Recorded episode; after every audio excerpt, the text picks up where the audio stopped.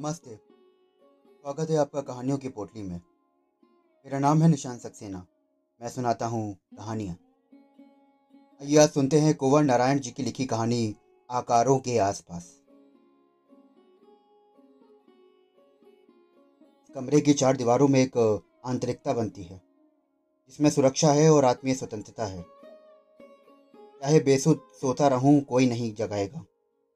चाहे संघर्ष करूँ इन दीवारों से या अपने से? हो सकता है कुछ टूटे मुझमें या मुझसे दोनों ही दशाओं में जो मिलेगा वो अपनी एक नई पहचान हो सकती है। या नया अवसर की, अपने को कहीं से शुरू करके कहीं भी समाप्त कर दूँ। इस तरह भी जी सकता हूँ कि सब कुछ समाप्त कर दूँ।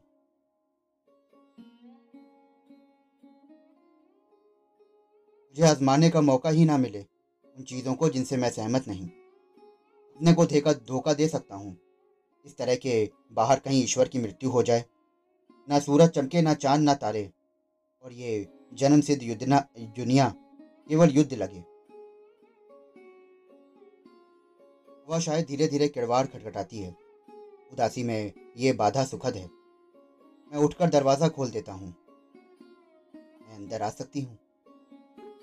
इसके पहले कि मैं कुछ कह सकूँ, वो निसंकोच कमरे में घुसकर अपने लायक जगह ढूँढने लगती है। यहाँ, वहाँ के कहीं। बीच में मैं पड़ जाता हूँ तो कभी बाल बिखेर देती है, कभी चूम लेती है और कभी गुदगुदा कर स्वयं हंस पड़ती है। और निर्लज। अपनी उदासी से कहो, थोड़ी जगह और दे तो उसको भी अंदर बुला लूँ। वो खिड़की की ओर इशारा करती है और एक चमकता हुआ हसमुख चेहरा खिड़की के शीशे से झाँक रहा था। शरारती बच्चा? नहीं। शायद थोड़ी सी रोशनी ढेर से अंधेरे में। कुछ उछलते हुए मैंने खिड़की भी खोल दी। वो कूद कर कमरे में आ गया और इतनी फुर्ती से कि मानो कमरे में ही था। कुछ सोचकर वो ठिटक गया। उसके आने से मैंने कोई उत्साह नहीं दिखाया। उसका आना कोई नई बात भले ही ना रही हो खुशी की बात तो थी ही। शायद कमरे की हर चीज़ से खेलना चाहता था और मेरी और उस मौन अनुपति को चाह रहा था। इसे बच्चे अपना अधिकार समझते हैं। मुझे कुछ कहना नहीं था, केवल उसके लड़कपन के सामने अपने को उन्मुक्त छोड़ देना था। लेकिन आज मुझमें इतना भी ना हुआ कि मैं उसकी जिद के आगे मजबूर हो जाया करता था। पत्थर बना बैठा रहा। मैंने उसे ना दुदकारा ना उसका स्वागत किया। केवल उस खुशी के प्रति जो वो लाया था, वो इस तरह से पेश आया, मानो उसका कोई महत्व नहीं। क्योंकि वो रोज़ की चीज़ है। वो रोशनी जो कमरे में मचलने के लिए आतुर थी, जिद करने लगी। मैंने उठकर खिड़की बंद कर दी और अनुभव किया कि मुझमें ही कुछ अपमानित हुआ। हवा ने शायद बुरा माना क्योंकि वो चुपचाप दरवाज़ा उड़ाकर बाहर निकल गई। मैंने उस शांति को को गनीमत समझा जो अक्सर मेरे और दूसरों के बीच संभव हो जाया करती है। और उसी रात एक अप्रत्याशित घटना घटी पड़ोस में एक बच्चे की मृत्यु हो गई। मेरी उदासी अजीब सी व्यथा बन जाती है। वो कौन था? वही तो नहीं जो यहाँ था। मैं किस नाते उसे बार बार सोच रहा हूँ? वो यहाँ था, बस इसी नाते। ये तस्वीरें जो बनाता हूँ, मात्र रेखाएँ और रंग या वे स्वप्न बन जाते हैं, एक दूसरे से घुले मिले आकार।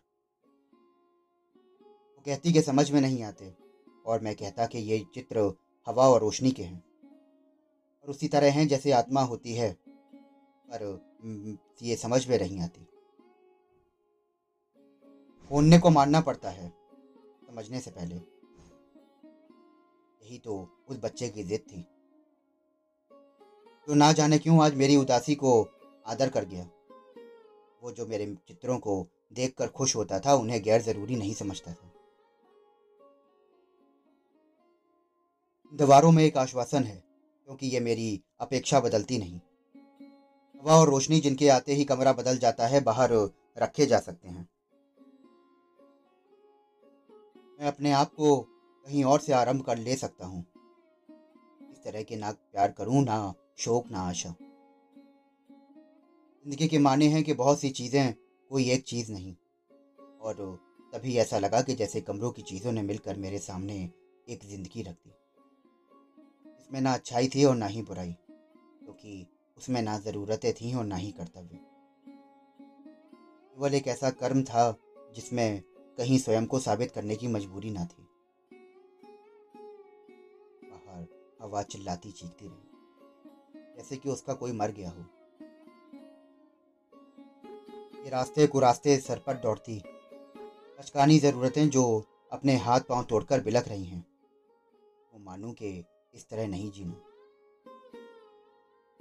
नहीं जीना? संघर्ष वो भी है जो अपनी ज़रूरतों से जीतने के लिए किया जाता है। लेकिन वो जो बाहर सर पीट रही है केवल हवा है। मेरी बात ना समझेगी, लेकिन मैं उसके नाते कुछ इस तरह जीवित हूँ कि मुझे उसकी बात समझनी पड़ेगी। मैं चुपचाप उठकर किवाड़ खोलता हूँ और उस आदम जंगली तूफ़ान को सीने से चिपका लेता हूँ। सीने से चिपका लेता हूँ। दोस्तों, अभी आप सुन रहे थे कुंवर नारायण जी की लिखी कहानी आकारों के आसपास। आशा करता हूँ कि आपको ये कहानी बेहद पसंद आई होगी। कुंवर नारायण जी। उनकी एक बहुत प्रसिद्ध कविता, अंतिम ऊंचाई, जो कि अभी एक वेब सीरीज़ एस्पिरेंट में भी यूज़ हुई थी। उन्होंने कहानियाँ बहुत कम लिखी थी, लेकिन जो लिखी थी, वो भी बहुत इमोशनल। तो आशा करता हूँ कि आपको ये कहानी बेहद पसंद आई होगी। आप ऐसी ही कहानियाँ और सुनना चाहते हैं तो और आपको कहानियाँ सुनने का बेहद शौक है तो हमसे जुड़े रहिए। हमारे चैनल को फॉलो करिए, सब्सक्राइब करिए। मैं फिर मिलूँगा आपसे एक नई कहानी के साथ।